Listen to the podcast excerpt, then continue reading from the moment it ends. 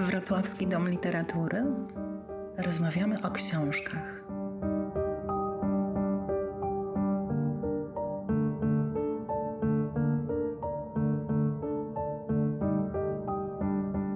Dzień dobry Państwu.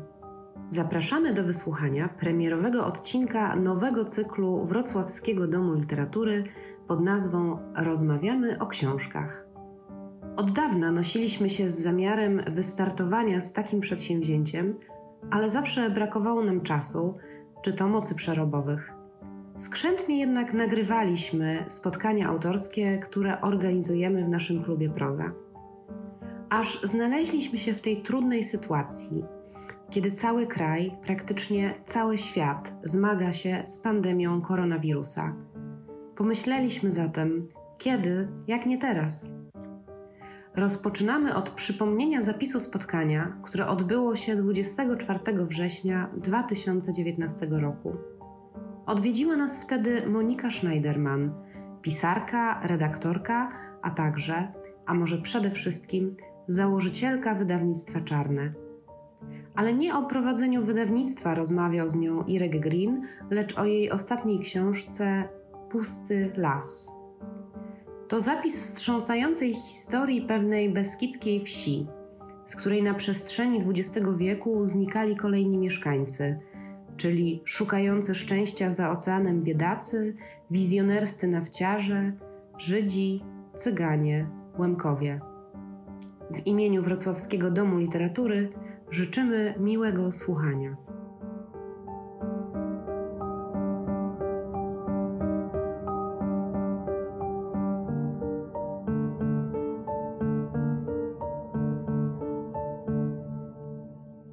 Wieczór Państwu. W cyklu 3 czwarte rozmowy o literaturze e, mam dzisiaj wyjątkową e, przyjemność. Państwo też macie wyjątkową przyjemność. Monika Schneiderman.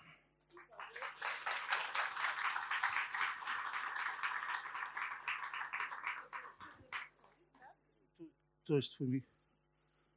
A zobacz, czy działa. To trzeba włączyć. Halo? Tak, słychać? Dzień dobry Państwu, bardzo Zadzwoniła się wzruszona. że tak y, wiele osób przyszło. Dziękuję za to. Przyszło tutaj trochę twoich autorów, trochę takich, którzy chcieliby być twoimi autorami. Przygotuj się, że wyjedziesz stąd z dużą paczką maszynopisów. Pozwól mi przez chwilę wyjąć się z kontekstu wydawnictwa. No, ale w tej książce nam nie dałeś szansy. Tak ją zbudowałeś, że kontekst wydawnictwa jest, ale nie jest on y, dla mnie najciekawszym tematem do rozmowy, więc wrócimy do niego gdzieś pewnie y, w dalszej części. Ja bym zaczął, tu mam notatki, nie będę nigdzie dzwonił. Ja bym zaczął od y, takiego pytania, bo e, pewnie część z Państwa już Pusty Las zna, większość z Państwa na pewno zna Fałszerzy Pieprzu. Dla mnie te książki są blisko siebie, co postaram się w tej rozmowie udowodnić. Natomiast próbowałem sobie mm, tę książkę sformalizować. Próbowałem sobie powiedzieć, y, jaki to jest rodzaj literatury, czy jaki to jest rodzaj e, piśmiennictwa.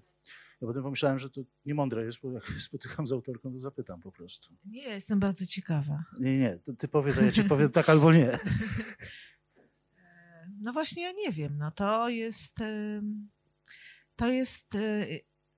To jest takie grasowanie po różnych dziedzinach literatury i może nawet troszeczkę nauki, takiej miękkiej nauki. E, I tworzenie jeszcze też z tych właśnie skradzionych, skłusowanych e, fragmentów tamtych wszystkich dziedzin, czegoś zupełnie, czegoś, co jest na pograniczu, co nie jest żadnym gatunkiem. Żyjemy w czasach gatunków zmąconych. Najciekawsze rzeczy według mnie dzieją się na pograniczach i nie tylko według mnie.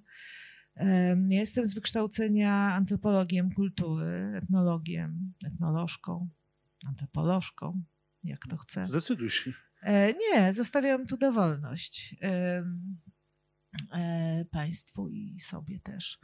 E, I, i, i, I tak się jakoś mówi w tej naszej dziedzinie, która też jest taka nieokreślona bardzo. Ona, ona przez jednych e, jest uprawiana na rozmaite sposoby po prostu. e, na sposób taki ściśle naukowy i też na sposób, tak jak powiedziałam, miękki, gdzie antropologia zbliża się do literatury, czasami do prozy, właśnie do, do literatury. I, i, I mawia się, że mawiał mój, mój zmarły już kolega Czesław Robotycki, profesor Czesław Robotycki z Krakowa, że antropolog jest takim grasantem, który właśnie grasuje na obrzeżach różnych dziedzin i zbiera do kupy to, co najciekawsze. Dlatego moja książka jest trochę takim, trochę reportażem, trochę prozą, trochę mm, esejem, trochę moim osobistym wspomnieniem, trochę trochę wreszcie takim, takim powiedziałabym, esejem autoetnograficznym, czyli opisującym e, mnie jako część opisywanej rzeczywistości. Też tak Mhm. lubię o tym myśleć. A to jeżeli spojrzymy na to powracające pytanie w książce, e, co ja tu robię? Tak? Pytasz w tej książce siebie, nas bardzo często, co ja tu robię? To tu to Państwo się domyślacie jest Wołowiec. Czy też w ogóle jest Beskid Niski? Bo Monika opowiada nam o, o swoich wędrówkach po samym Beskidzie, zanim, zanim e, dotarłaś do Wołowca. Opowiada nam w taki sposób, w jaki opowiada nam o wyprawach maziarzy albo o pędzeniu bydła, tak jakby te parę lat w życiu, podczas których wędrowałaś, musiałaś wędrować z wielkim tobołem i na piechotę, tak? pomiędzy Łosiem a, a, a Wołowcem, a Czarnem. Mm, Więc to pytanie, co ja tu robię, nie, Nigdy nic o sobie nie pomyślałam jako o maziarce. Dziękuję ci za to. ale ta książka jest tak zrobiona. Ale to, to, pierwszy raz ktoś mi, to, ktoś mi to powiedział i zauważ. Mam nadzieję, że nie dostanę w- łeb od twojego męża. Posłuchaj, co ja tu robię, to jest pytanie, na które nie znalazłaś odpowiedzi w żadnym gatunku literackim poza poruszaniem się po obrzeżach gatunku, tak? Dobrze zrozumiałem e, tę odpowiedź? Em, tak, no znaczy, tak jak powiedziałam, no dla mnie najciekawsze rzeczy dzieją się na pograniczach. Ja nie mieszczę się z racji swojego amatorstwa w literaturze w żadnym określonym gatunku. Nie jestem poetką, nie jestem prozaiczką, nie jestem reporterką, nie jestem. E, więc e, no, dla mnie naturalne było tak dyletancko połączyć te różne dziedziny i wykombinować dla siebie najlepszą formę wyrazu w ten sposób. Mhm. I gdybyś miała, e, bo, bo jak ja się zastanawiałem, to teraz odpowiem, to jednak wszystkie te elementy, o których mówisz, e, znane z historii literatury, one się skupiły w takim pojęciu, które, kt- kt- który możemy nazwać esejem literackim. Esej literacki, czyli ten esej, który pozwala nam na swobodne buszowanie czy grasowanie, jak mówisz, po, po różnych rzeczach, bo jest tutaj Dlaczego ten wątek eseistyczny jest tak istotny? On po pierwsze za chwilę nam się znowu przyda w rozmowie, a po drugie y, to esej właśnie daje dość dowolne prawo autorowi uciekanie, y, a to w naukę, a to w poezję, z równą łatwością przywoływanie Dylana Thomasa i Heideggera i przywoływanie ich w ramach własnego doświadczenia. Żadna inna forma literacka poza powieścią oczywiście, czyli prozą, beletrystyką, nie daje nam takich y, y, możliwości. Jeżeli ktoś taki zabieg eseistyczny y, y, wykonuje, no i teraz uważaj, to, no, no nie, to, to, to, to z jednej strony y, i od razu powiem, że to nie ja jestem tym człowiekiem, który tak może pomyśleć, y, bo mnie się to po prostu bardzo podoba, tylko mm, ktoś może sobie pomyśleć, y, bo- Boże drogi, z, ja- z jaką gigantyczną arogancją kulturową my tu mamy do czynienia. Znaczy, znaczy Snyderman chce nam powiedzieć, że e, cały świat y, przez y, czas swojego myślenia o, o, o, o, o, o, problemach tożsamości, narodowości, miejsca i tak dalej, myślał tylko o niej. Mm, że Nie usłyszałam końcówki. E, Że, że, że ten cały że- świat tak? myśli, myślał tylko o tobie, tylko ciebie projektował, Mhm. kiedy e, ty- tylko ciebie No. wyprojektował Heidegger, Dylan Thomas i, wielu innych, Ja których w swoim, przywołujesz. ja ten świat postrzegam poprzez siebie. Ja jestem jego częścią, on jest ukształtowany przeze mnie. To jest moja opowieść o tym świecie, więc jak mogło być inaczej? Ja nie jestem na zewnątrz opisywanej rzeczywistości. No to tutaj pojawia nam się taka, i teraz już mm, wejdźmy do książki. To tutaj pojawia się taka formuła, której nie rozumiem, a bardzo chciałbym zrozumieć. Przychodzisz na puste, obce miejsce. O ludziach, którzy już dawno nie żyją, mówisz moi sąsiedzi. Tak? Projektujesz ich jako tych, którzy powinni. E, odrzucasz wręcz wprost w tej książce koncepcję historyków. Mówisz, nie interesuje mnie to. Chciałbym, żeby oni, chciałabym, żeby oni tu byli, żeby oni tu byli zawsze. I jednocześnie tym samym miejscu, pustym, przeciwstawiasz się temu, co jest najistotniejsze w takiej zmianie. To znaczy, przeciwstawiasz się naturze. Mówisz, porządkuję, koszę, uprawiam, czyli zabieram naturze to, co jej się należy po tym, jak odeszli ludzie. I to pytanie, które, którego nie rozumiem, i które, znaczy pytanie rozumiem, odpowiedź, którą, którą chciałbym usłyszeć jest takie, to właściwie o jakie korzenie ci chodzi? Które korzenie wyrywasz, a które chciałabyś, żeby, żeby zostały? Z równą łatwością mówisz o no, nonszalancko jednak o ludziach, którzy pobudowali domy z Warszawy czy z Krakowa, ale nie mieszkają. E, I można by odnosić wrażenie, że w takim. Nie bierzesz tego do siebie. O tym porozmawiamy za chwilę. Bo Państwo może nie wiecie, część z Was wie, jesteśmy sąsiadami. No, e, a okej, okay, a, a, a, a z drugiej strony, a ja tu w odróżnieniu od Was jestem po to, aby pielęgnować pamięć, pusty las, noc. Nie mówię, że jestem tu po to, żeby pielęgnować pamięć. Mówię, że ja jestem częścią tej rzeczywistości, tej historii. E, wrosłam w nią, bo jak inaczej, jeśli tam mieszkam i postrzegam ją poprzez siebie, e, i nigdzie nie powiedziałam, że jestem tu, żeby pielęgnować pamięć.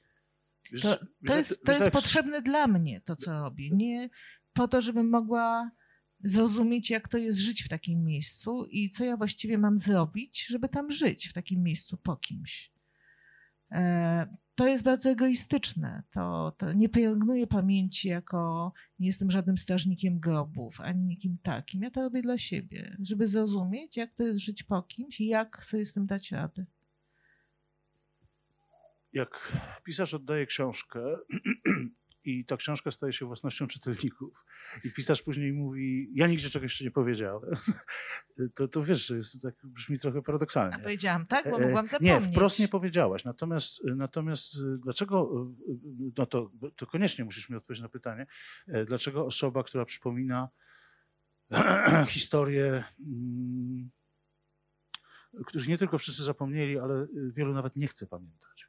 Szczególnie tam. Osoba, która przypomina nazwiska osoby, daty ślubu z XVIII wieku, chrzty, e, porównuje to z nazwiskami swoich sąsiadów. Dlaczego ta osoba tu i teraz mówi, nie pielęgnuje pamięci? E, nie w takim potocznym znaczeniu, że buduje pomniki, organizuje rocznice. E, mm, nie w takim właśnie zewnętrznym, potocznym rozumieniu i nie bardziej dla tych ludzi niż dla samej siebie niż dla właściwie to, to, to się odnosi do nas wszystkich, nie tylko do mnie, ale akurat ja zamieszkałam w Wołowcu, ja zamieszkałam w tym pustym lesie, ja musiałam się e, ja musiałam sobie dać radę z takim e, problemem, jak tam żyć po prostu. Co z tym zrobić? Co zrobić z miejscem, w którym mieszkało 800 osób do 45 roku, a w tej chwili mieszka 18, a między tymi 18 a 800 była bardzo długa przerwa, w której nie mieszkał nikt. E, że mieszkam w miejscu, z którego zniknęli bez żadnego śladu Żydzi. E, nie było ich wielu, ale kilko, kilkunastu w mojej wsi było i nie pozostał po nich żaden ślad, nawet w pamięci. Poza jednym, jedną moją rozmową z sąsiadką Łękinią, która powiedziała, że e, Żydom podobno teraz oddają lasy, to może im też zaczną oddawać. To był jedyny znak pamięci o wołowieckich Żydach, jaki mi się udało mm, przez te wszystkie 30 lat y, uchwycić. E, po, po, po cyganach, których tak samo zgładzono, e, po Rusinach, których wysiedlono e, w 45 i 47. I nagle przychodzisz ty, ja, ty, ktokolwiek, nie tylko tam, bo też w różnym innym miejsca Polska jest pełna po prostu miejsc, które są miejscami po, po Żydach, prawda? Po Niemcach, e, po, po, e, po Łemkach, tak. E, I, I jakoś musimy sobie z tym dać radę, jakoś musimy z tym żyć. I to jest mój sposób na to. Żeby to wszystko, żeby że ja muszę wiedzieć skąd teraz jestem, że muszę zobaczyć, kto tu żył, muszę zobaczyć tamten świat, muszę się gdzieś odnaleźć w tej historii, bo teraz jestem jej częścią. E, bo teraz do mnie wracają na przykład historie z przeszłości, o których myślałam, że, to już rzeczywiście jest przeszłość, a po wydaniu książki kręgi się rozeszły na tyle szeroko, że zaczęły po prostu wracać różne historie sprzed, przed y, kilkudziesięciu lat. Więc jakby nie można powiedzieć, że to jest jakaś zamknięta historia. Jestem cały czas tam w środku i zrobiłam to dla siebie. Po prostu, żeby sobie dać radę z tym, że żyję w miejscu, e, które nie jest niewinne. No, to jest wygodna postawa dla autora, tylko, ty, ty, ty, tylko gdzieś wewnętrznie sprzeczna, ale w takim dobrym sensie. Nie, nie, nie organizujesz e, ceremonii, nie stawiasz pomników, a jednocześnie w ten sposób wysyłasz ten pierwszy, pierwszy bardzo istotny e, gest do, e, inspirujesz, tak? Na, na, nakazujesz się tym, tak jakbyś postawiła pomnik, tylko w takiej formie. No tak, tak, tak, oczywiście. Nie chodziło mi o takie potoczne, e, w czym absolutnie nie ma nic złego w pielęgnowaniu pamięci. E, przy czym dla mnie największym problemem i bólem jest, że tej pamięci nie ma, że właściwie to jest nie tyle pielęgnowanie pamięci, co wyrywanie czegoś z niepamięci, jakichś skrawków i tworzenie jakiejś nowej, jakiejś opowieści po prostu. Um. Nie mamy pamięci, mamy tylko wielką, czarną dziurę niepamięci, w którą to wszystko się zapadło tak prowadzisz, to będzie o tym, tak prowadzisz opowieść w tej książce, że najpierw przedstawiasz nam e, przez pryzmat miejsca, w którym musisz sobie i chcesz odpowiedzieć na pytanie, co ja tu robię. Najpierw nam przedstawiasz swoich rusińskich czy rusnackich sąsiadów. Znajdujesz stosunkowo dużo, to gratuluję kwerendy, bo znajdujesz stosunkowo dużo informacji o Wołowcu, Miałam pomocników. Y, tak, oni są wymienieni tak. tutaj w, w, w podziękowaniach. Mamy tam wspólnego znajomego Damiana Nowaka, robi najlepszy bimber w Bieczu. Tak, Damian Nowak jest tak fantastycznym pomocnikiem, rzeczywiście i w bimbrze, i w kwerendach. Proszę Państwa, ten bimber w Krakowie to się zamawia z miesięcznym wyprzedzeniem. Ale naprawdę. wiesz, że ja nie wiedziałam o tym? Poważnie? Poważnie. No to ty go polubiłeś, a on ciebie nie. Pamiętaj, że ja jestem mamą, e, znaczy mamą jego kolegów w tym sensie. Dzieli nas A, e, w, jednak no tak, takie w tym sensie całe to pokolenie. Tak no. Ale współpracujemy cały czas. On był wcześniej barmanem w Pięknym Psie w Krakowie. A ja nie wiedziałam o no tym. Właśnie. Ten, ten fragment jego życia mi kompletnie umknął. Więc, więc robisz tak, że dzięki tym pomocnikom, dzięki wielu ludziom i własnej pracy, tak, pokazujesz nam tę historię rodzin Proszę Państwa, na, na, użytek tej rozmowy, bo ja też mam taki zwyczaj językowy, więc a nie chciałbym, żeby ktokolwiek poczuł się urażony, umówmy się na, na sformułowanie łemkowskich. Dobrze? dobrze? Wiemy dobrze, że to nie jest jednoznaczne. Monika w tej książce wręcz wprowadza trzy takie poważne kategorie, też językowe, zmieniające się w trakcie, w trakcie e, tych powiedzmy 300 lat czy 400, od, od właśnie Rusinów czy Rusnaków, przez Łemków, skończywszy na Ukraińcach, czyli tym zwyczaju językowym, który się pojawił stosunkowo, e, stosunkowo niedawno. E, więc umówmy się na Łemków. Opowiadasz i nagle się okazuje, Ale że... mogę mówić Usini? Możesz, ja, ja uprzedzam, że ja tak będę mówił, bo, bo, bo, bo po prostu poza, poza wszystkim jest to kwestia pewnego przyzwyczajenia. I okazuje się, że mm, no pewnie, bo w tym worku jest przecież, wiesz, i bojków jest kilku. Nie wiem, czy jest jakiś bojko w Wołowcu, ale, nie, nie, ale nie, w Robkach nie, jest. Nie. W Robkach jest, jest bojko? Jest. O, to ciekawe. Coming out zupełnie niedawno. Ciekawe. E, I, e, I nagle się okazuje, że tych materiałów troszkę jest. A później przechodzisz do społeczności żydowskiej, już niewielkiej e, mhm. bardzo, od, odkrywasz i opowiadasz niesłychane, aczkolwiek rwane i, i, i, niepewne siebie z punktu widzenia historycznego historię. I stawiasz taką tezę, i tu będzie trzeba do fałszerzy pieprzu wrócić, że Żydzi to są, nie zacytuję dokładnie, ale Żydzi to są ci, którzy znikają absolutnie bezpowrotnie. To znaczy, że po nich, tak, tak, po nich mówisz nawet, zostaje może garstka popiołu. Tak, i że tak. może garstka popiołu zostaje tak. po nich, no to jest, jak rozumiem, symboliczne i literackie tutaj. Ale bym cię chciał zapytać o coś, co w Beskidzie w tej chwili wraca bardzo mocno, to znaczy o Cyganów. I tu się umówmy też, że będę używał słowa Cyganie, a nie Romowie, ze względu na to, jak piszesz o nich w tak. E, książce. E, bo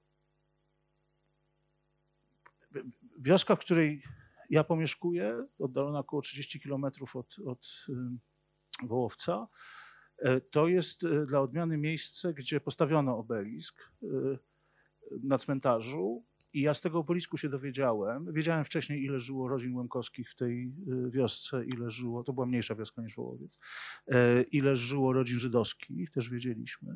Natomiast e, ten, ten kto postawił, mm, profesor Andrzej Jaczewski, który postawił ten obelisk, dopisał tam na końcu i dwie ro, rodziny cygańskie. I ja zacząłem szukać e, śladów tych rodzin. I, rzeczy, I tych rodzin, tego śladu, nie było w ogóle. Czy to były rodziny siwaków może? Nie, Nie. nawet nie wiemy, jak się nazywali. I teraz pytanie, y, wracam do ciebie, bo u Tak. ciebie, u ciebie y, cyganie w tak zwanych miastach cygańskich, czy- nie wiem, wioskach cygańskich, tak, na, na, granicy na, wsi. na granicy y, wsi, to, to nawet jest pamięć dokładnie tego, czym się zajmowali. Skąd to wiesz? Najpierw jeszcze powiem coś o cyganach Mhm. i o tym, o tych nazwiskach. Użyłam sobie takiej ładnej, wydawało mi się, mm, puenty, pisząc właśnie o, o zagładzie cyganów w czasie II wojny światowej, że ich nazwisk się nie pamięta. Co poniekąd jest prawdą, tak jak mówisz, że nie udało się odkryć e, ropiańskich, robk- robkowskich e, nazw, nazwisk cygańskich. Ale poniekąd było dla mnie właśnie taką zbyt łatwą, wynikającą teraz, myślę, z lenistwa figurą literacką, bo, bo tak naprawdę to trzeba szukać dalej, trzeba szukać do końca. Zbierając materiały już po książce, później e, trafiłam na te nazwiska. I sobie pomyślałam, że za łatwo ulegamy temu właśnie poczuciu, że już nic więcej się nie da powiedzieć. Em, Że warto pomyśleć wtedy, czy na pewno i nie bawić się w ładne. Mam do siebie o to żal, jest mi tego wstyd, że z taką jakby dla, dla ładności takiej figury literackiej poświęciłam e, to, żeby szukać dalej, żeby nazwiska właśnie, właśnie cyganów. Pisałam o, o uściańskich cyganach, którzy chyba, nie wiem czy to teraz pisałam, czy już później, bo już mi się wszystko myli. E, I oni się nazywali Siwakowie i to chciałam teraz powiedzieć, bo to mi się wydaje ważne, że do tego doszłam i że zrobiło mi się wstyd, że za wcześnie e, dałam spokój. Czyli, czyli, czyli z tego, co mówisz teraz, ja mogę, i bardzo się cieszę, że tak odpowiedziałaś, ja mogę wnosić, że w twojej polsko-żydowskiej głowie jest taka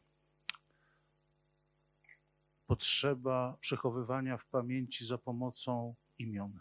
Tak. Ale jeszcze chciałam skończyć to, co, o co zapytałeś, tak? Skąd to wiem? No, wiem to tak naprawdę z, głównie od Romana Infusa, który podróżował w latach 30. E, I, I właściwie więcej śladów nie, nie znalazłam, poza właśnie archiwami, gdzie była inform, były informacje o egzekucjach. Ale dopiero kiedy zaczęłam sprawdzać sierpniówki, e, to, e, to, to trafiłam na nazwiska i na konkretnych ludzi, którzy byli winni śmierci. Mm, Tych ludzi, tych, tych właśnie rodzin cygańskich. A powiedz, gdybyś, y, mm, ale w tym samym wieku, nie w innym życiu, w swoim e, Mhm. życiu, trafiła mm, powiedzmy do Siedmiogrodu, powiedzmy do Braszowa. Mhm, byłam. E, Domyśliłem się do tego, y, to, to, to Ale Braszów za duże miasto, E, tak. Okej, ale czy też czułabyś taką potrzebę tego od, od, od, odkrywania, nadawania imion powtórnie? Też jest tam dużo odkryć. To dosyć miasto. abstrakcyjne pytanie. Ale bardzo bo, istotne w kontekście pytania głównego, które za chwilę zadam. Aha, to może główne mi najpierw zadaj. Muszę wiedzieć, czy byś to robiła, czy nie.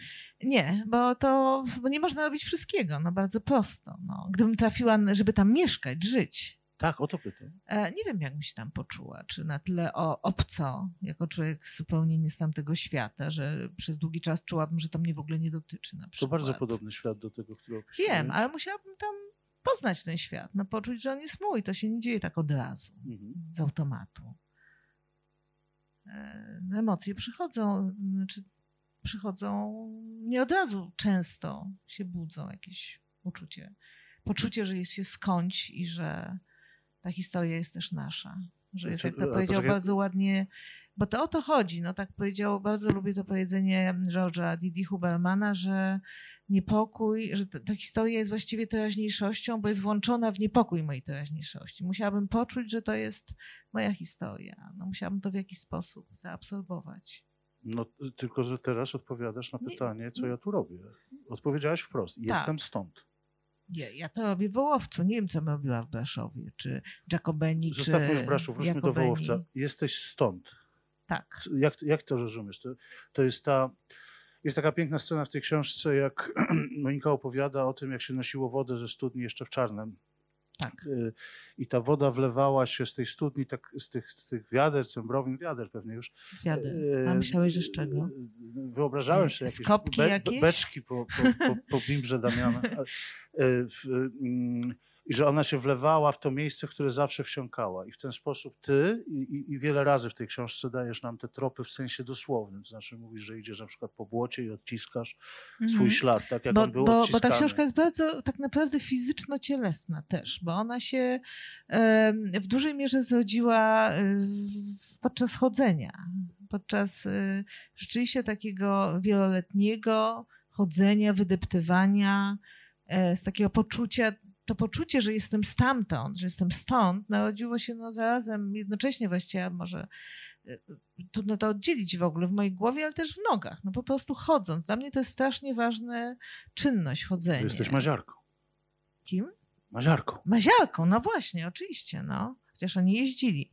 E, ja chodzę i to jest dla mnie strasznie ważne, y, to chodzenie i nie wyobrażam sobie, to miejsce jest moje i fizycznie, i tak mentalnie, no po prostu. To, to się we mnie jakoś splata, nie umiem tego oddzielić. Ale wiesz, ta woda, czy to błoto, No. szczególnie ta woda, która y, y, znowu po długiej przerwie wpływa w te same miejsca, w które wpływała od stuleci, bo tak to musiało wyglądać, bo od studni do domu prowadzi jedna ścieżka wydeptywana przez, y, przez wieki. To to jest taki moment, w którym ty się absolutnie odsłaniasz jako pisarka. I myślę, że w jakimś sensie jako kobieta. Że, to jest tak bardzo bliska naturze metafora tego łączenia się przez, przez wodę. Ja sobie o tym tak myślałem, Aha. czy, czytając. A teraz, kiedy mi mówisz, że ta książka jest gdzieś, gdzieś głęboko z wędrówki, czyli też z emocji, czyli z przeżywania na, nas samych w ruchu, a niekoniecznie Tak. tego, co jest dookoła, to mnie się to zaczyna składać w całość, ale to też oznacza, że mamy do czynienia z taką książką, no może bardziej osobistą niż byś chciała, czy, czy nie? Czy ona jest... Ona jest taka, jaką chciałam napisać. Przyznam się bez bicia. Czyli to nie jest tak, że... No dobrze, E, nie wiem, czy coś bardziej, czy coś mniej, ale lubię ją. a gdybyśmy... Czuję, do- że jest moja. A gdybyśmy prostu. do tych samych, tej samej kategorii przyłożyli fałszerzy pieprzu, bo to teraz bardzo istotny będzie dla mnie wątek, Tak. to, to tamta też była taka świadoma? Czy tam się jednak emocjonalnie pojawiło więcej i na przykład w późniejszej lekturze albo w rozmowach z czytelnikami, albo przy różnych innych okazjach ktoś próbował ci uświadomić, że, mm, że weszłaś w ten, w, ten, w, ten, w ten świat swojej rodziny e, zbyt głęboko, e, nadmiernie Że ekshibicjonistycznie, taki jak na tak? Oversharing, oversharingu Mhm. dokonałam, jak to się mówi.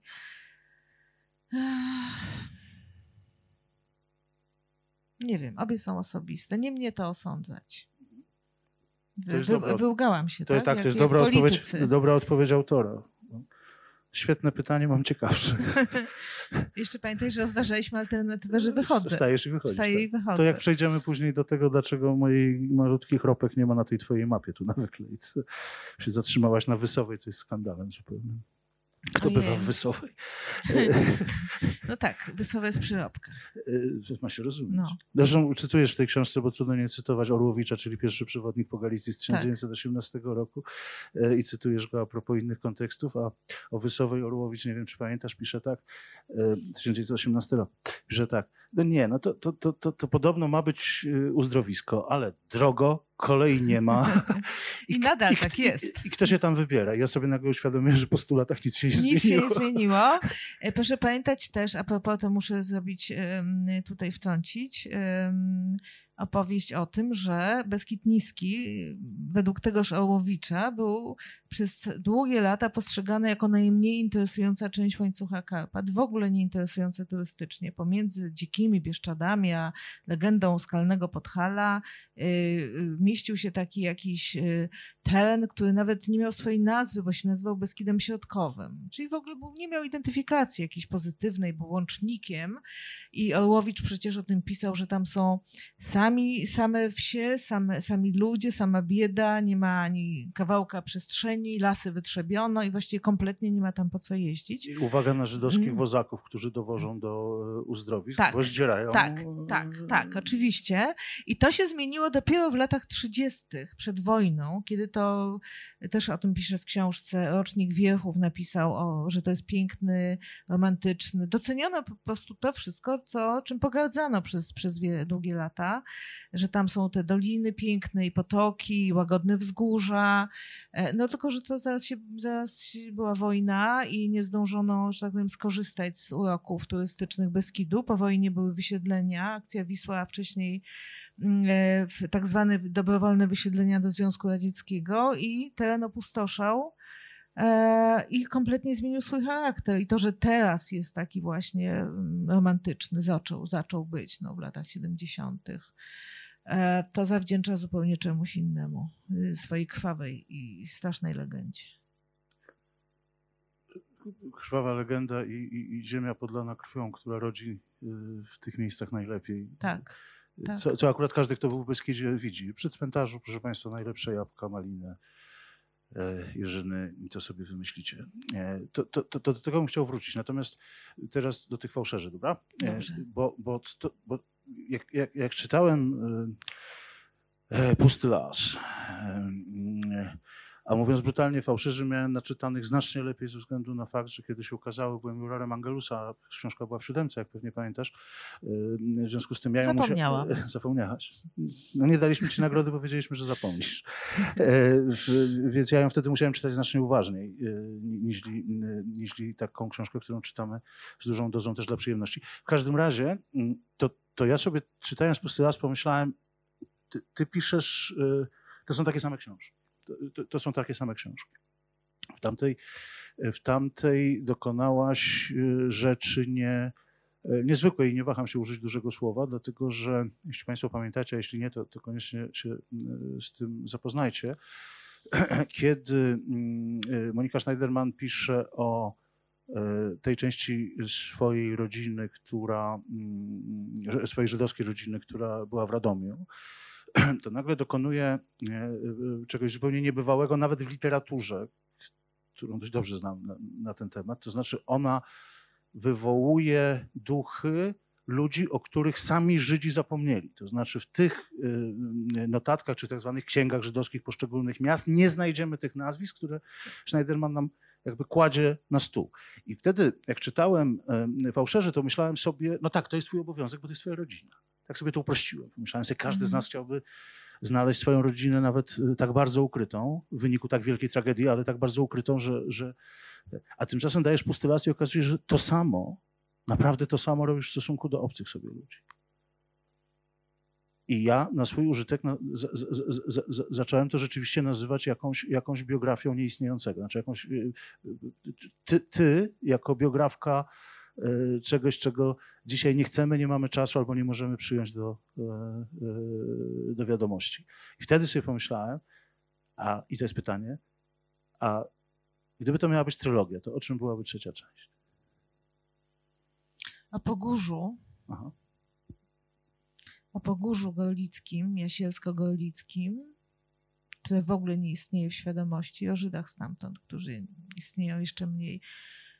To jest, e, to jest e, taka opowieść, którą nasz e, mój ulubiony kolega, którego też zna obecny tu Kuba Fereński, czyli Kuba Szpilka nazwałby słabą obecnością.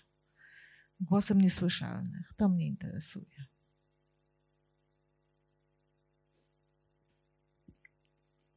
I Teraz- też, też opowieść o Żydach Golickich. Golice w ogóle nie istnieją w żadnej literaturze i w świadomości. Ich historia, ich żydowska historia jest to miejsce, które nazwałabym zapadliskiem pamięci. Pomiędzy opisanymi miastami sąsiednimi jest taki kawałek e, Beskidu, czy też no, tego właśnie Pogórza, e, który się, który się doczekał wyłącznie straszliwych opracowań regionalist- regionalistów i strasznych równi opracowań IPN-owskich. Które się skupiają wyłącznie na szukaniu sprawiedliwych. I to nawet widzę w notatkach archiwalnych, które mam przed sobą, że są podkreślone na czerwono fragmenty o sprawiedliwych, o Polakach ratujących Żydów. Natomiast nie ma nic o ofiarach. To jest całkowicie zapomniana, pogrążona w niepamięci historia, opowieść. A jest y, w pustym lesie, Państwo pozwolicie, mam zanotowane y, gdzie.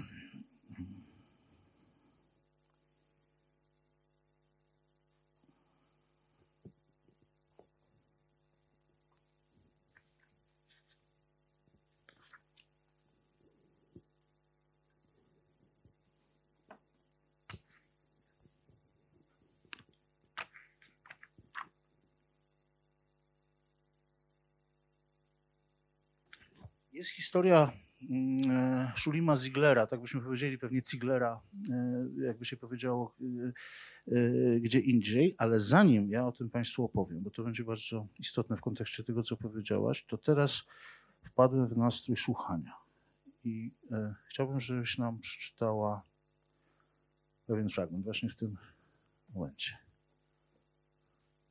Postaram się. Nie jestem dobra w czytaniu. Mam światło. Wydawczyni niedobra w czytaniu. Głośno. Szukam śladów po, po wołowieckich Żydach, po Jakubie i Mendlu Ziklerach, w archiwach Yad Vashem i Muzeum Holokaustu w Waszyngtonie i nic nie znajduję. To rodzi nadzieję. Ale potem znów przychodzi zwątpienie i myślę, co po tej całej nauce, co po obyczajach chwalebnych, czy dobre zachowanie mogło uchronić przed złym losem grzeczną i miłą Feigę Keller, urodzoną 23 grudnia 1893 roku w sąsiadującej z Wołowcem Jasiący. Choć Fajga chyba miała szczęście, już w 1901 roku poszła do sześcioklasowej żeńskiej szkoły w Gorlicach. Zdążyła się więc pewnie jeszcze nażyć. Może przydały się jej chwalebne obyczaje i zachun- i dobry z rachunków i z polskiego. A jaki los spotkał Judę Ziglera, rocznik 1903, syna Fajwela, szynkarza z Nieznajowej, ucznia sześcioklasowej szkoły męskiej w Gorlicach, bardzo dobrego z rachunków i geometrii. Zachowania miał ledwie zadowalający, był więc pewnie typem bystrego łobuza. Czy także miał swoją szansę? Wyjechał, wyobrażam sobie, na uniwersytet w Krakowie. Został wybitnym matematykiem. Przed drugą wojną wyemigrował do Stanów. Ocalał. Mogę tak myśleć, bo ani o nim, ani o Fajdze nie dowiemy się już niczego. Ani o innej wołowieckiej Żydówce, być może starszej kuzynce Jakuba i Mendla, Scheindli Ziegler, która wyszła za pochodzącego z Żmigrodu Berla Dama i urodziła mu dwóch synów. W 1880 roku Lejba, a osiem lat później Dawida oraz w 1885 roku córkę Różę. Obaj chłopcy zmarli jako dwuletnie dzieci. Los dziewczynki jest nieznany. Nie dowiem się już niczego także o Manesie Weinfeldzie, ani Lazarze Reichu, o Izaaku Krepsie, ani Asherze Sternie, o Fajwelu Schiffie, ani o Josku Kellerze, o Taubie Ziglerów Kellerowej, ani o Judzie i Lei Ziglerach, których w, 18, w 80. i 90. latach XIX wieku zapamiętały księgi hipoteczne gminy katastralnej Wołowiec. Dobrze więc, że zachowały się choć te pożółkłe ze starości kartki, zapisane piórem przysięgłego protokolisty Nowickiego, adiunkt sądowy Ujheli, że zachowały się szkolne świadectwa i powojenne urzędowe pisma o majątku opuszczonym, pożydowskim, w cudzysłowie, bo inaczej jak uwierzyć, że oni wszyscy tu kiedyś byli, w Wołowcu, w Gadyszowie, Nieznajowej Jasiące, Jakub i Mendel, Juda i Hanna, Fajwel i Tauba, że odcisnęli swój niewidzialny ślad w krajobrazie, rodzili się, dorastali, łobuzowali, jak wiele lat później moja córka, kradli owoce z nocnych sadów, co, jeszcze raz, że oni wszyscy odcisnęli swój niewidzialny ślad w krajobrazie, rodzili się, dorastali, łobuzowali, jak wiele lat później moja córka, kradli owoce z nocnych sadów, całowali się, pobierali i witali na świecie dzieci, aż wreszcie znikli, rozpłynęli się w powietrzu jak poranna mgła. Dziękuję. Dwie metafory przykuwają tutaj uwagę. Pierwsza to jest, e, pierwsza to jest e, ta ostatnia, czyli e, rozpłynięcie się w powietrzu jak poranna mgła.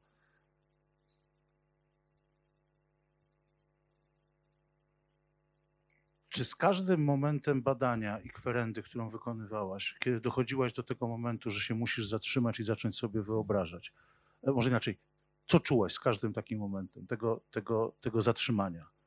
Kiedy wymyślasz komuś historię, tak jak w tym Tak, fragmencie. tak napisałam gdzieś w tej książce, prawda, że gdzieś się trzeba, kiedy Mhm. zaszłam za jednym z potomków ocalałych e, Żydów, e, że gdzieś się trzeba w końcu zatrzymać. Odprowadziłam go do Ohio Mhm. na wiosenną łąkę, bo tak się nazywa jego y, miasto, w którym żyje i skończyłam, bo, bo doszło, wyszłam z założenia, że mm, trzeba się zatrzymać pod każdym względem, zarówno takim bardzo prozaicznym, praktycznym, że książka musi mieć swoją formę i nie może być takim baobabem, który się rozrasta w sposób niekontrolowany na wszystkie strony i że po prostu są też pewne granice. A nie granice czego? Dzielenia się emocją? Czy Tak, granic- tak, czegoś takiego. E, mm, I dlatego się zatrzymałam, co także było może za łatwe, bo albo też je właściwie, bo opowiem Państwu taką historię. E, Pół roku temu nagle na moim progu stanęło, stanęły trzy osoby z Ameryki. Była wiosna, strasznie lał deszcz. E, I nagle na progu naszego domu stanęła Marcia, która ma lat ponad 80, Liza i córka i Randy, którzy prosto z Los Angeles przyjechali do San Francisco, przepraszam, przyjechali do Zdyni, zwanej niegdyś Żdynią. To Austriacy prze, zmienili ten, ten zapis i tę wymowę. E, I przyjechali szukać swoich korzeni, swoje miejsca, z którego pochodzili ich rodzice, ro- właściwie marsi, ro- rodzina, rodzina, nie rodzice, rodzina. Ta rodzina, o którą ja już pogrzebałam, opłakałam, napisałam, że już tam nikt nie został, że wszyscy umarli. Właściwie to, co możemy zrobić, to właśnie tylko ich opłakać i pożegnać i zapisać ich imiona. I tu się nagle pojawiają jacyś ludzie z Ameryki, całkiem żywi, e, którzy mówią, że ta rodzina, że ktoś ocalał i ta rodzina się odrodziła w Stanach. I ta historia nagle okazuje się, że nie jest już tylko historią, tylko gdzieś równolegle z nami po prostu ma swoje dalsze dzieje. Że ta historia nie umarła, że to nie jest tak, że coś się skończyło i na tym zbudowaliśmy my swoje nowe życie. Ona cały czas jest.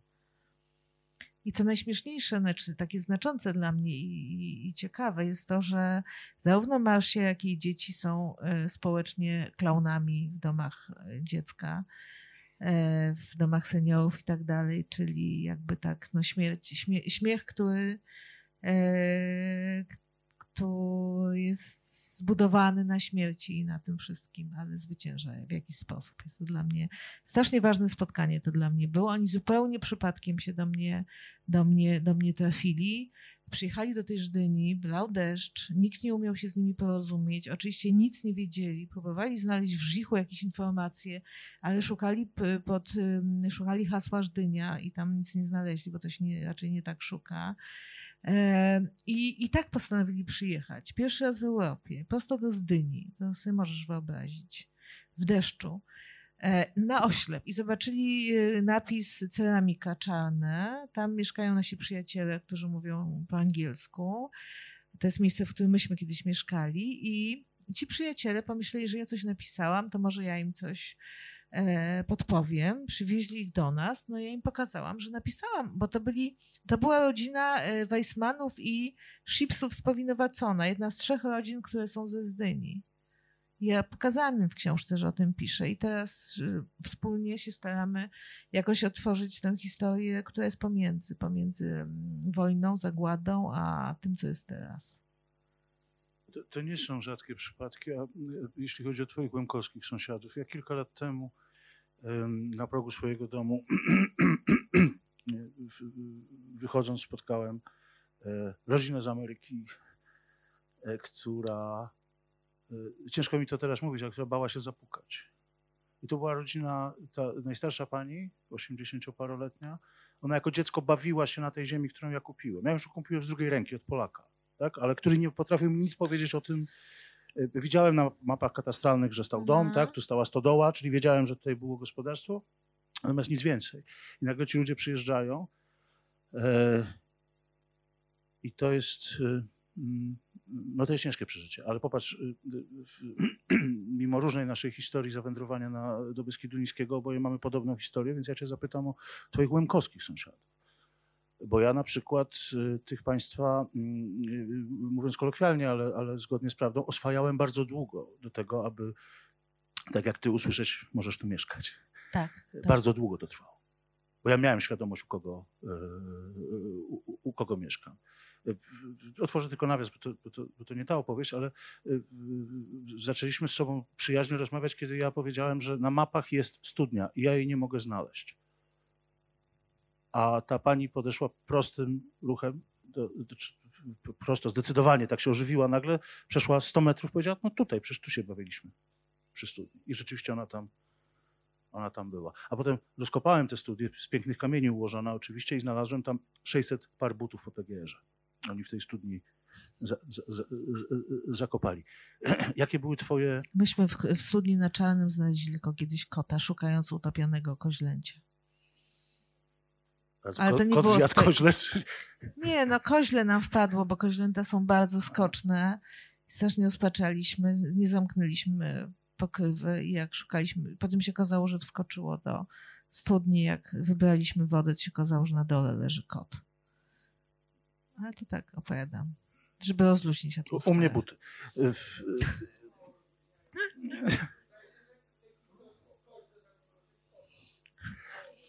Opowiedz coś o kontaktach z łemkowskimi sąsiadami, o tym, jak, jak byliście mm, e, odbierani. To, to, y, bo, bo o ile ta pamięć żydowska i to, to, czemu nadajesz imiona, wydaje się e, jakoś tam oczywiste i zawsze będzie traktowane też przez kulturę żydowską z wdzięcznością, o tyle niekoniecznie tak musi być, jeśli chodzi o, mm, e, o Łemków. Dlatego podsunąłem to mówiąc, że ja bardzo długo oczekiwałem na tę zgodę, że mogę tam e, mieszkać. Wiesz, jeśli chodzi o książkę, to miałam dwa spotkania, oba świetne. Jedno na Watrze Łemkowskiej, a drugie, to, to się odbywa co roku w Zdyni, taki festiwal, e, na który zjeżdżają rzeczywiście Łemkowie nie tylko z Polski, stąd, stąd z, Dolno, z Dolnośląskiego, z Pomorskiego i tak dalej, ale też ze świata. E, z naprawdę z daleka. I to jest takie, no ja strasznie lubię to święto, bo ono ma znamiona dla mnie prawdziwego święta. Nie wiem, jak ty to odbierasz nie ma w tym sztuczności. Ludzie, ja, ja najbardziej lubię to, co się dzieje po godzinach. Ja najbardziej lubię ten moment, w którym przestaje to sponsorować Lotos, czyli po godzinach. A, okej. Nawet nie wiedziałam, kto to sponsoruje. Wiem, że nie ministerstwo. E, Już nie, bo się. tego prezesa Lotosu, który to sponsorował, wyrzucono z pracy trzy lata Okej. temu. Ale Ministerstwo Spraw Wewnętrznych też tego chyba nie sponsoruje, czy E, sponsoruje? Nie wiem, jak jest teraz. Wiesz, nie W każdym razie się. chyba y, prezydent nie dał patronatu. No dobra. W każdym razie Jakby wiedział, to by dał, ale nikt go nie pytał. Nie, nie dał na 70-lecie obchodów akcji Wisła. Tak. E, w każdym razie miałam tam spotkanie autorskie właśnie, którego się bardzo bałam i miałam spotkanie w Goldzicach też, na którym było dużo Rusinów. I Julia Doszna, to jest taka najbardziej znana pieśniarka e, łemkowska, e, powiedziała, jak to dobrze, że ty to napisałaś. Znaczy jakby nikt nie miał w ogóle do mnie pretensji, co też dla mnie było zaskoczeniem, bo się bałam tego, że ktoś powie, że taka obca przyjechała, pisze o naszych sprawach. To, co spotkało, no już nie powiem kogo, a jednego z naszych autorów od jakiejś e, e, mm, osoby, mm, właśnie na, od jakiejś łemkini, która powiedziała, wykorzystujesz naszą tragedię, żeby zbudować swój kapitał, swoją sławę i tak dalej, dorabiasz się no, takie straszne oskarżenia. Ja się tego bałam zwyczajnie. Y, Ale to mnie nie spotkało. Natomiast y, natomiast Julia właśnie na tym spotkaniu w Gorlicach powiedziała mi, że jak to dobrze, że ty to napisałaś, tylko ktoś z zewnątrz mógł coś takiego o nas napisać. E, I ja oczywiście wiem, że ja no, mogę się czuć swoja w naszej wsi, bo jesteśmy pierwsi z osadników. Wszyscy przyszli po nas, bo dobrze żyjemy z sąsiadami, bo, bo bo się lubimy, bo oni wiedzą, że my tu jesteśmy od 30 paru lat, jak nie w Wołowcu, to na Czarnym, za górą. Ale no oczywiście nigdy nie będziemy swoi. To się kończy, kiedy oni zaczynają rozmawiać y, między sobą po Łemkowsku, e, wiadomo, i, i tak dalej. No. Jakby godzimy się z tym, nigdy w życiu nie chcieliśmy być swoi. No. Znaczy, przyjęliśmy chyba najnaturalniejszą strategię, po prostu być sobą jesteśmy trochę takimi innymi dziwakami, a trochę, trochę swojakami, ale na pewno nie jednymi z nich. A to ciekawe, jak mówisz cały czas teraz w liczbie mnogiej, bo na przykład ta książka jest zbudowana. Ty nie przyłapujesz na jakiś Tak, że. Nie, nie. Dopytuję, bo jestem ciekawy. A tak, tak, tak bym musiał zadzwonić. A tak, e, w, w tej książce y, e, e, również czasem pojawia się liczba mnoga. Twój, twój mąż występuje jako A z kropką jako z nazwiska, jak go cytuję. Nie, to, no, jeszcze by tego brakowało, że łamała prawa autorskie. E, e, nie, nie, a ja pytam o ten, o ten zabieg świadomy, bo jak go cytujesz, to go cytujesz, tak? Natomiast, mm -hmm. natomiast idzie mi o to, jak, tak. jak budujesz tę książkę pod tym e, kątem. On służy ci, ta postać A, bo my nie musimy o niej myśleć jako, jako twoim mężu i, i znakomitym polskim pisarzu, natomiast, y, natomiast y, on ci służy jako kontrapunkt do, do, do,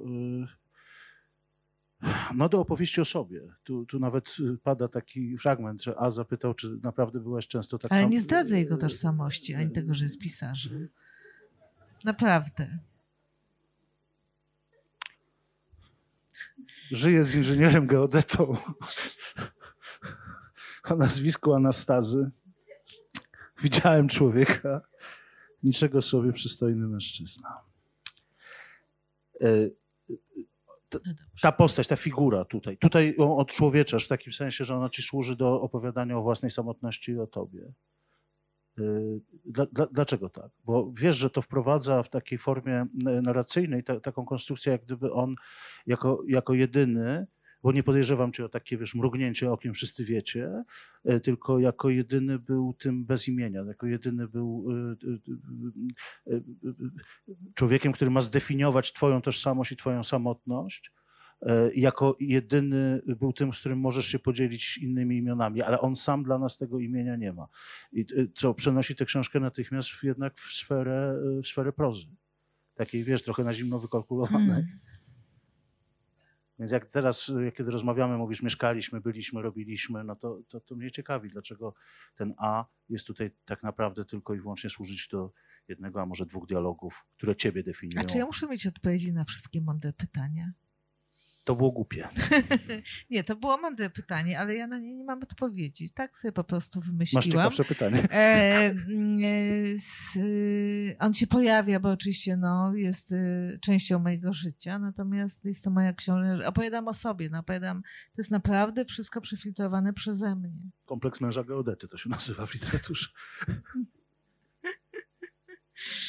No dobrze, nie, nie będę ci zadawał tych pytań, które ci pewnie często e, zadaję, bo mnie to tak naprawdę szczerze nie, nie interesuje. Nie, takiego pytania interesuje... nie zadał. No na przykład ktoś, cię, ktoś ci być może zadaje często pytania, a co Stasiuk sądzi o tym, co piszesz. To, to jest niezłe, nie? Zaproś go tu na spotkanie, wiesz? Nigdy nie przyjedzie. E, a może przyjedzie. E, był w zeszłym roku, śpiewał Mickiewicza. A, no wystarczy. No Ostatnio ode mnie, bo potem, bo potem już oddamy głos Państwu. Macie, jest na sali paru profesorów, paru antropologów, paru zawodowych czytelników, paru przyszłych autorów czarnego, więc to ostatnie pytanie ode mnie jest takie. Czy ty, mm, to jest mi akurat bardzo bliskie. Chciałbym, żeby tak było, ale jak powiesz, że nie było, to nie było. Czy ty swoją opowieścią o tym, jak mm, o tym, co ja tu robię, z tymi sąsiadami, co już nie żyją, e, sąsiadami łemkowskimi. Uczysz tych Polaków, którzy w znacznie większej części siłą rzeczy w całej Polsce zasiedlili miejsca żydowskie, żeby sobie zadali pytanie o to, gdzie są? Ja nikogo nie chcę uczyć. Ja nienawidzę uczenia. Nienawidzę. Kiedyś uczyłam dzieci wiejskie angielskiego i to była dla mnie potworna trauma. No dla nich też. tak, chyba tak. Kilka E, do dziś zbiera butelki. Jeśli jakimś efektem ubocznym e, tej mojej książki jest uczenie, to okej. no. Inspirujesz, Natomiast, czy pokazujesz, e, jak można się zmierzyć z miejscem po kimś. Słuchaj, e, naprawdę nie wiem, jak ta książka działa. Jeśli inspiruje, to dobrze. E, Ale ona już żyje swoim życiem. Ja nie miałam takiej intencji, kiedy ją tworzyłam. Nie chciałam, e, nie miałam żadnego tutaj jakiegoś moralnego przesłania, ani żadnego innego przesłania. Nie chciałam nikogo uczyć. Opisałam swoje doświadczenia i, i swój świat, tak jak go widzę przez swoją, przez swój umysł i przez swoje nogi również, bo to jest ważne dla mnie to splecenie przetworzonego i tyle. Natomiast rzeczywiście no jest tak, że w Polsce jest bardzo mało takich niewinnych miejsc, w których, których nie żyjemy. Są oczywiście, wszędzie ktoś przemija, prawda? To jest banał, nie? Nie? I w, i, w, I w wielu miejscach ludzie przemijają naturalnie. Natomiast Polska jest pełna miejsc, w których, które nie są niewinne, bo w nich po prostu ktoś przeminął kompletnie nienaturalnie. Ktoś został zamordowany, wygnany. I to jest nasz problem, nasz ból, nasza sprawa, nas wszystkich właściwie. Dlatego, Dlatego, dla mnie to twoje, co ja tu robię, to jest E. pytanie, co my tu robimy. co my tu robimy, tak. To jest pytanie o to, że to jest y, Pamiętaj, gdzie jesteśmy. Tak, no wiem. Wydajemy, y, od razu Państwu tutaj mogę za, jednak wrócić do roli wydawczyni. Obudziła wydawczyni. E, Państwo tak, wyciągacie te wydajemy maszynopisy. świetną książkę Karoliny Kuszyk po niemieckie y, w, w listopadzie. Polecam uwadze właśnie szczególnie. To my zrobimy państwa. tak, żeby pani tu przyjechała, czy przyszła i z nami porozmawiała. Na pewno. Liczę na to bardzo. E, E, I a, tak, no to jest sprawa nas wszystkich, takiej jednak podejrzliwości, takiemu niedowierzaniu, niedo, niewinności, po, takiej pozornej, niedowierzaniu. Też napisałam o tym w książce Zielonym Skwerom. E, niedowierzaniu miejscom, które się wydają nietknięte i przepiękne przyrodniczo. E, bo pod tym wszystkim coś jest, po prostu. Zazwyczaj coś jest. E, Pod, w- już nie pamiętam gdzie, pod y, placem zabaw, e, Boże, w jakimś mieście dużym, już nie pamiętam, jest cmentarz żydowski. Na, na Wieniawie w Lublinie jest stadion. E, W Wołowcu, w Beskidzie Niskim, e, tam gdzie najpiękniej rosną poziomki, jagody i tak dalej, trawa, są miejsca, w których zamordowano, leżą, leżały póki nie zostały ekshumowane i przeniesione na cmentarze e, ciała żołnierzy z I wojny światowej, a później ostrzeliwanych tam Żydów. Więc tak, to jest takie moje podejrzliwe podejście do, do tego, co widzę i w czym żyję, żeby nie ufać tym zielonym skwerom.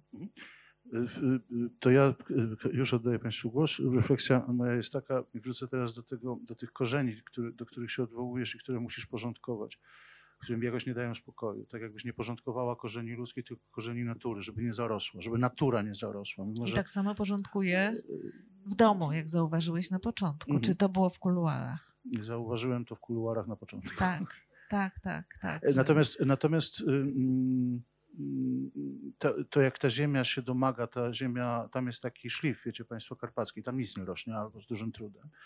Ta pani, która przyjechała do mnie, pokazywała mi, że ten las, co mam nad sobą i co zawsze myślałem, że on taki piękny jest, to jest w ogóle nasadzenia z lat 50., jakaś sosna, która za chwilę padnie, bo jej tam nigdy nie było, a sad tego gospodarza, który y, był na tej ziemi, gdzie mam teraz dom, ciągnął się przez całą górę. tak, tam Jeśli- nie było w ogóle lasów. Jak, jak, tak, jak sobie Państwo wyobrazicie, ile razy ten e, Łemko, bo to było akurat Łemko, musiał wychodzić w nocy i siedzieć, pilnować przed jeleniami takiego sadu, przed też dzikimi zwie, zwierzętami, to to, że tam w ogóle uprawiano ziemię, jest do dziś dla mnie, jak patrzę na duże sady, niewiarygodne. To, szczególnie, że z tego, co wiem od tej pani, no to on był sam. w Olchowcu, w którym miałam pierwszy dom, e, nasza sąsiadka e, do w latach 80. jeszcze spała ze swoim psem na polu kartofli, żeby strzec go przed dzikami. Dzi- Dziadek znanej nam, najbardziej znanej gospodyni y, z Ropek, jeszcze w latach 70. wychodził na pole, z, mając już naprawdę sporo lat, y, ojciec, przepraszam, Mhm. siadając i pilnując, i pilnując. To było bardzo trudne. Ja sobie tak pomyślałem, czytając tę książkę, Państwo możecie się tym zainspirować albo nie, że bardzo paradoksalnie ta ziemia się tej krwi cały czas domaga, żeby w ogóle się użyźnić, że ona sama się domaga i że ta natura jest nawet silniejsza niż to, co my próbujemy e, sobie antropologicznie opowiedzieć o ludziach, którzy próbowali tę ziemię e, zasiedlać. Ale to tyle ode mnie. To ja Państwa bardzo proszę o e, pytania, których pewnie jest, jest wiele. Mamy dwa mikrofony, możemy podchodzić. Pod warunkiem, że ktoś podniesie rękę. I nie wszyscy naraz. Wiem, że wyczerpaliśmy. Wiem, że to była jedna z najlepszych rozmów, jakie Państwo słyszeliście w życiu. Ale proszę, zadajcie to. to. Proszę bardzo. Przyznam szczerze, że nie jestem fanem y, tego rodzaju literatury, bo już troszeczkę tej literatury się y, naczytałem, jeśli mam być szczery. E, I zawsze y, sięgając po taką książkę, mam wrażenie, że już wiem, jak mniej więcej będzie wyglądała narracja i jak będzie ogólny kształt takiej książki wyglądał. Ale dlaczego, dlaczego przeczytałem tą książkę? Raz przeczytałem dlatego, że w pewnym momencie się zorientowałem, że w żadnej bibliotece publicznej w żadnej chwili nie ma już tej książki, e, czyli po prostu cały Wrocław czyta, więc to, to był jeden powód. A drugi, że. E, e, Ryzykowne no, stwierdzenie. Proszę, proszę. Ryzykowne stwierdzenie. Może i tam nie było. Tak, ale później się okazało, że jednej jednak została.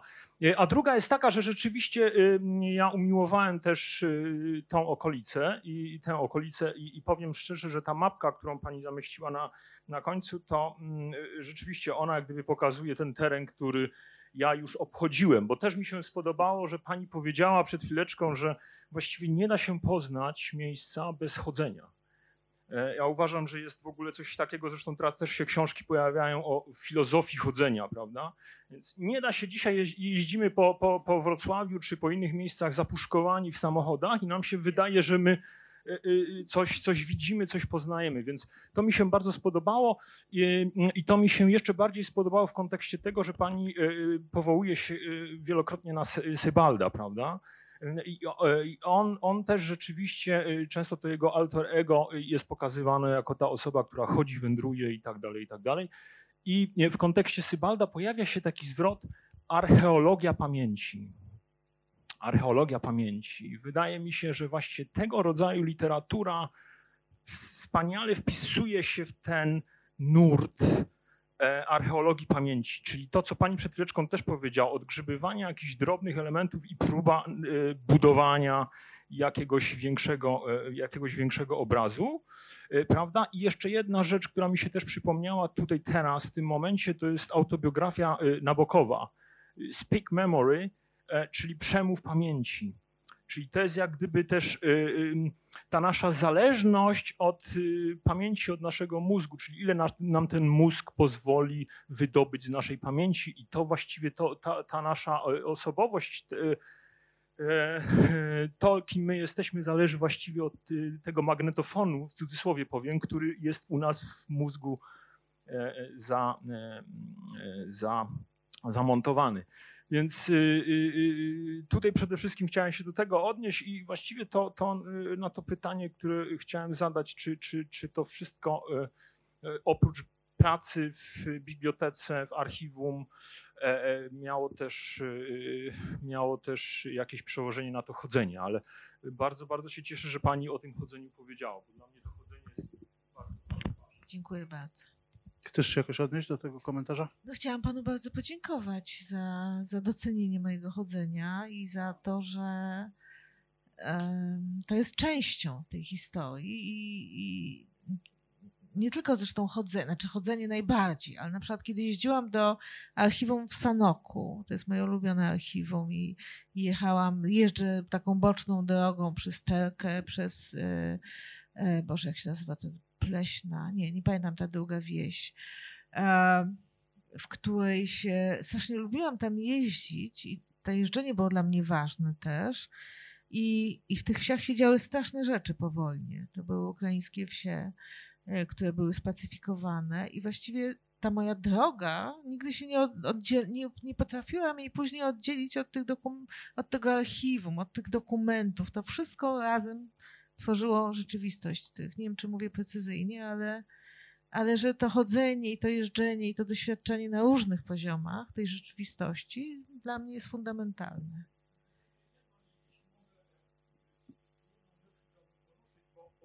czasami właśnie o tych miejscach, które y, w ogóle już nie istnieją, prawda? I próbujemy zrekonstruować, jak to wyglądało. A ja ostatnio miałem tutaj we Wrocławiu w, w, dosłownie w hali targowej spotkanie z, z, z Niemcem 98-letnim, który przyjechał do Wrocławia mm, e, i wymieniliśmy dosłownie kilka zdań. Ja się zapytałem go, czy, czy on w ogóle rozpoznaje ten Wrocław, czy lubi ten obecny Wrocław. On powiedział, że e, ten Wrocław, który on zna, jest tylko u niego w głowie. Dobrze. Bardzo dziękujemy. Już Dziękuję Państwa bardzo. poproszę o następne pytania. Tylko a propos tej mapy, o której Pan wspomniał, że ona jest taka ważna. To nie, no w ogóle nie jest ważna. To jest Bo tam taka, nie ma ropek. Oczywiście, to jest taka mapa, w której Wołowiec jest Axis Mundi, ale jak Państwo przeczytacie tę książkę, to Wołowiec jest Axis Mundi w każdym, w każdym Bo to E, jest książka też o Wołowcu. Bo to jest Proszę książka o tym, jak Wołowiec y, stał, znaczy jak się stawał przez setki lat Axis Mundi we wszystkich przejawach, w których ty go, ty go rozpatrywałaś. I teraz, gdybyście Państwo tu od Wysowej zdrój kawałeczek na południe, tam jest wieś Żobki. Ja bym mógł zrobić to samo, co Monika. To, nie, to jest istotne, to nie jest żart teraz, tylko narysować większą kropką Robki, tak? I i wokół niego zbudować następną historię przez Bieliczną, Czertyżnę, izby, których tutaj nie ma, które przecież dobrze znasz, bo, bo, bo bywasz, tam, bywasz, tam, bywasz tam często. A myślę, że każda Ale tych... gdzieś się trzeba w końcu zatrzymać, gdzieś No, no- trzeba te granice wytyczyć, bo Ja ci, ja ci inaczej- bardzo dziękuję, bo masz- rolników z Marszałkowskiej mamy już dość w Robkę. Ale, ale popatrzcie Państwo na tę mapę i tam, gdzie, gdzie jak- jak Wołowiec jako to Axis Mundi nagle zabiera y, pół, y, mm, pół powiatu, to nam dużo mówi o, y, o tej książce w takim dobrym sensie. Wieś, która była zawsze na uboczu wszystkiego, w której się, która nadal jest oddzielona zupełnie realnie, materialnie e, e, lasami i górami, która się mieści w głębokiej dolinie, do której nawet nie, do, nie, do, nie doszła gorączka naftowa. e, e, W takim sensie, że ona zawsze była na uboczu wielkich wydarzeń. E, Chciałam ją zrobić właśnie środkiem świata. Proszę bardzo.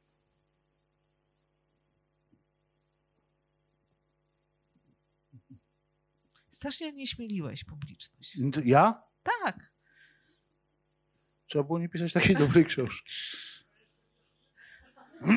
Nie, mu, mu, nie, musimy, ale nie, wbrew, wbrew pozorom pan nie rozkręca, a rozmowy z autorką będą możliwe po, po tym, jak skończymy. Przepraszam, mamy pytanie. Muszę panu przerwać. To może nie pytanie, tylko że my tu mamy we Wrocławiu podobną sytuację. Mieszkamy nie swoich mieszkaniach często, bo tutaj przecież Niemcy byli. Park Zachodni to jest jeden wielki cmentarz poewangelicki. Także to są takie dosyć dla nas rzeczy też bliskie. To, co tam się działo, to samo się tutaj działo. To taka uwaga tylko. Dziękuję bardzo. Dziękuję. Mamy następne, ale musiałem przymusić osobiście. Ja się zastanawiałem nad tym pytaniem, Moniko, Irkę ostatnim. E, No właśnie, że ta twoja książka, y, no właściwie pytasz o nas wszystkich. I to jest ta moja historia, która jest takim dla mnie zupełnie niezwykłym doświadczeniem, dlatego że ja się nigdy nie spodziewałem, a miałem to szczęście, to niezwykłe szczęście, muszę powiedzieć tutaj e, wszystkim Państwu, e, obserwowania, słuchania, e, jak obie książki powstawały. Znałem ich fragmenty wcześniej. E, Ale no, to było, największe zaskoczenie jakby dla mnie jest takie, że ta książka opowiada niby o czymś odległym. Moja rodzina pochodzi e, z Gorlic, z Biecza z e, Gorlic i że miałem jakiś jej obraz, miałem wyobrażenie swoich dziadków, swoich pradziadków i, I nagle za sprawą tej książki jakby dowiedziałem się czegoś, co wywróciło w zasadzie mój e, sposób e, patrzenia na tą historię rodzinną. E, I to jest, jakieś, to jest coś takiego e, niesamowitego. Wydaje mi się, że no właśnie, bo rozmawialiśmy cza, cały czas o tych, których już nie ma. O tych, którzy niczym ta poranna mgła zniknęli. E, ale wydaje mi się, że mm, no właśnie, to jest takie moje pytanie. No na ile ta historia miałaby dla nas, ten mój przypadek oczywiście zdaje sobie sprawę z tego, że jest e, specyficzny. To jest historia po prostu mojego dziadka, który e, przed wojną w Gorlicach był e, policjantem. Mm, Później odsłaniają się zupełnie jakby dla mnie inne historie. Natomiast no właśnie, no, Irek użył tej kategorii nauczasz. No ja zgadzam się z tym, że ona jest nieodpowiednia, ale no jednak y, twoje książki no, znacząco zmieniają nasze patrzenie na tą historię. Otwierają nam, jakby, no mówią nam o nas wszystkich coś. O, tym, o tej przestrzeni, w której no, jest pustka. To oczywiście Wrocław to jest zupełnie, my jesteśmy gdzie indziej we Wrocławiu. No, Kraków 33% ludności, które znika, które ubywa. E, No ale jeśli nie nauczanie, to co w takim razie te książki robią? Bo coś, bo coś z nami niewątpliwie robią. To już jest pytanie do ciebie i do czytelników. Ja nie To wiem, już co one słyszeliśmy. robią. Bardzo ci dziękuję, Kuba.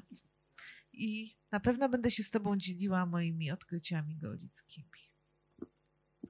To Ja też w sumie mam nie pytanie, ale skoro się pojawił taki wątek Wrocławia, to mam historię, którą opowiadam od kilku lat, bo jestem jedynym człowiekiem, który. Nie słyszeliście tej historii, albo słyszeliście, ale to jest nieważne. Przecież. Jest park Staszica we Wrocławiu. Słucham, nie usłyszałam? Jest park Staszica we Wrocławiu. Okej. Przechodzi w dworzec na Dodrze. E, I na pierwszej ławce od strony nie dworca na Dodrze przez 15 lat rozkładała się co niedzielę wrocławska grupa jedzenie zamiast bomb i rozdawała jedzenie na tej ławce. Mhm. I tak to leciało lata 2.0-2.15 i wtedy byłem dość mocno zaangażowany w tą akcję i, pewnego dnia przyszliśmy tam i napotkaliśmy grupę 40 paru skonfudowanych bezdomnych, bo cały park został ojebany płotem, bo przeszedł w jakąś tam rewitalizację. My musieliśmy to jedzenie rozdać gdzie indziej, bo już nie było wejścia do parku. I wtedy zauważyłem, że w koło naszej ławki jest dodatkowe ogrodzenie biało-czerwone. I jakiś człowiek mi powiedział, że kości tam wykopali. No więc przelazłem przez jeden płot, drugi płot. Te kości to była miednica, czaszka i buty. 15 lat rozdawaliśmy jedzenie na Niemcu. No, z całą pewnością Niemcu cywilu. Wszystkie parki w 44-5 to były cmentarze. Miednica była męska. Buty świadczyły o tym, że to nie był żołnierz, bo, bo żołnierza pochowali bosego. Taka to historia. Przebił kota w stucji. Dobra, dziękuję. No. Dzięki, no tak jest po prostu, rzeczywiście. Rzeczywiście te wszystkie skwery, place zabaw i inne miejsca, w których beztrosko sobie przebywamy, często, często mają swoją drugą stronę podziemną i, i warto o tym myśleć po prostu i to podejrzewać to. I nie dać się złudzić e, pięknu i takiej właśnie beztrosce i łagodności. Proszę bardzo. No to w takim razie Kuba raz jeszcze. Jakby- Jakby dałem się trochę zbyć, Irek też się dał zbyć, ale ja bym o tą powinność y, pamięci jednak próbował cię. Bo odpowiedziałaś gładko Mirkowi, y, y, przepraszam, e, e, Irkowi. E, no mi też mówisz, no ja, ja oczywiście jestem ci niesamowicie wdzięczny za to, ale no, ca, cały czas no coś, coś to jednak robi. To jest jakaś powinność, o której my wszyscy. No, coś, coś jakby ta No książka. tak, masz rację, przebija z, mojego, e, z mojej książki czasami wkurzenie na tych wszystkich ludzi, którzy tam przyjeżdżają, na tych, nie lubię cyklistów, a to już moja taka prywatna fobia. E, I oni właśnie to, trochę sobie ich uczyniłam takim niestety kozłem ofiarnym. No nie ty pierwsza E. w historii PRL-u. Nie, nie, pierwsza, masz rację, się wpisuje po prostu w wspaniałą tradycję. E, W każdym razie rzeczywiście, no, y, przychodzą tam ludzie, budują domy, jeżdżą, przechodzą i mnie wkurza, że oni to traktują jako, e, jako, jako miejsce jak, tylko dla nich, no, że oni nie wiedzą, co tam było. No jestem, jestem, mnie to naprawdę jakoś denerwuje i to widać w mojej książce. Ale oczywiście odżegnuję się od jakichś tam nauczania, e, nakazywania, wskazywania drogi. A ja wciąż, ja wciąż żebyśmy- myślę, że pokazujesz nam sposób, w jaki powinniśmy zadawać sobie pytanie o to, co my tu robimy. Y, y, I oczywiście masz prawo się odżegnywać. Odżegnuję się od intencji. Nie miałam takiej intencji. Nie pisałam tej książki z jakąś myślą o jakiejś perswazji albo, albo jeszcze bardziej nakazywaniu. No to jesteś już prawdziwą pisarką, bo to znaczy, że książka cię przerosła. Z całą pewnością. Prosimy. No dobra, to oznacza. O, jest tu profesor. No, to rozumiem. Profesor. A to ma być poważne oświadczenie. Żadnych tam. Będzie bardzo poważne pytanie na pewno. Jest wtedy, że pytam, bo to wtedy wychodzi konwencja kumplowska spotkania i próbowałem nie zadać, ale skoro się robi pusta przestrzeń, to o nią proszę. Nie ukrywam, że to pytanie mnie e, męczyło podczas czytania. E, Historie domniemane, losy domniemane, hipotetyczne, Mhm. prawdopodobne. W tym momencie autor bierze na siebie bardzo poważną odpowiedzialność. Może ocalić, albo może uśmiercić. Nie wiem o historii danego człowieka wszystkiego. Zebraliśmy wszystkie materiały i dochodzimy pod ścianę. I w tym momencie działa w nas jakaś dziwna siła, którą nazwiemy siłą pewnie diwiniczną, czyli boską, no bo bierzemy na siebie plenipotencję Pana Boga. My decydujemy o tym człowieku, który stał nam się bliski, albo niekoniecznie bliski, ale weszliśmy w jego buty i musimy w tych butach pójść dalej. I ponieważ sam czasem coś piszę, więc trochę wiem, jak działają w nas takie siły, że my czujemy, że kogoś musimy uśmiercić, kogoś musimy wynagrodzić. Ale nie znam mechanizmu, który tym rządzi. Jaka jest ekonomia divina takiego autora, który ocali Żyda albo go uśmierci przeprowadzi cygana przez morze ognia albo go w nim utopi.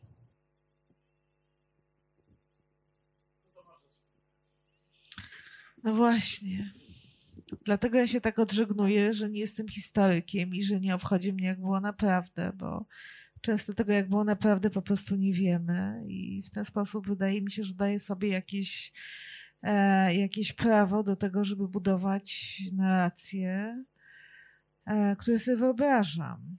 Takie zdanie napisał Didi Huberman, e, żeby wiedzieć, trzeba sobie wyobrazić. Ja jakoś tak właśnie w tym sensie sobie wyobrażam, że e, po pierwsze, po drugie, jeśli nie ma pamięci, jeśli nie ma historii, to tak naprawdę wszystko jest naszą opowieścią. Budujemy jakąś narrację, jakąś opowieść, jakąś historię. E, My jesteśmy za nią oczywiście odpowiedzialni później. E, Po trzecie, to jest jakiś sposób mój radzenia sobie z tym, no żeby nie utknąć w jakiejś właśnie takiej ciemności, nicości, w której nic nie ma i żeby jakąś, jakąś historię, jakieś życie nadać tym ludziom, to ja muszę zbudować sobie opowieść o nich. Nie wiem, czy ci odpowiadam jakoś logicznie, ale, ale, a nie, ja chyba nie jestem żadną pisarką, bo ja nie czuję, że mam jakieś prawa boskie. Ja po prostu na moją ludzką miarę próbuję sobie dać radę z tą pustką i z tym brakiem odpowiedzi i z tym brakiem faktów. I, I też mam takie poczucie, to co powiedziałam na początku, że nie ma pamięci, jest ciemność, jest niepamięć. Dlatego jedyne, co możemy zrobić w wielu wypadkach, to po prostu próbować sobie wyobrazić, żeby się czegokolwiek dowiedzieć, nie bazując na żadnych y, faktograficznych danych, na żadnych dokumentach, jeśli ich nie ma. A ta opowieść zawsze będzie opowieścią osobistą, zawsze będzie wyobrażeniem. Nie wiem, to coś się pewnie plącze, ale nie umiem ci na to pytanie odpowiedzieć w jakiś sposób e, logiczniejszy. Tak, daję sobie prawo do, do domyślania się, bo tylko to pozwala mi się w jakiś sposób zbliżyć do tej historii i w ogóle coś z niej ulepić, coś, coś z tej nicości, niepamięci, z tej właśnie ciemnej, ciemnej takiej przestrzeni e, wydobyć. Jedyne, co mogę zrobić, nie mogę stworzyć historii taką, jaka była, bo jej nie znam, bo, bo, bo, bo, bo jej nie ma po prostu, bo nikt nigdy nie stworzy tej historii prawdziwej, prawdziwie, bo po prostu nie mamy do tego, nie mamy na to żadnych szans, nie mamy przesłanek żadnych, więc możemy sobie tylko wyobrażać po prostu i to powtarzam często. Właściwie jedyne, co ja mam, to jest wyobraźnia w wielu wypadkach. No ale jednak w tym pytaniu Staszka jest ten moment boskiej twórczości, który Państwo sobie już rozważą albo w rozmowie z Tobą prywatnej po, po spotkaniu, albo, albo we własnych y, sumieniach, bo jak mówisz, że y, z ciemności, w ciemności rzucasz jakieś światło, to jest absolutnie, a nawet używasz tego sformułowania, albo jak, jak odchodzi ta poranna mgła, to jest tworzenie światła, to jest gest absolutnie stworzenia nowego świata. Ja to tak czytam. E, To, że sobie przypisujesz te biblijne e, czy boskie możliwości, mnie nie przeszkadza, jeżeli przyno- przyjmuję taki, e, taki tryb czytania tej, e, tej książki. Ja myślę, że ona na to zasługuje. Drodzy Państwo, autorka do Państwa dyspozycji. Widzę książki na stołach. Jak ktoś jeszcze nie ma, to za mną można je kupić. E, Monika, jeśli to Ci nie przeszkadza, zostaniesz tam, gdzie e, Zostanę, jesteś. zostanę, będę tu. E, Monika Schneiderman, dziękujemy bardzo. Dziękuję bardzo. Dziękuję bardzo Irkowi i Państwu.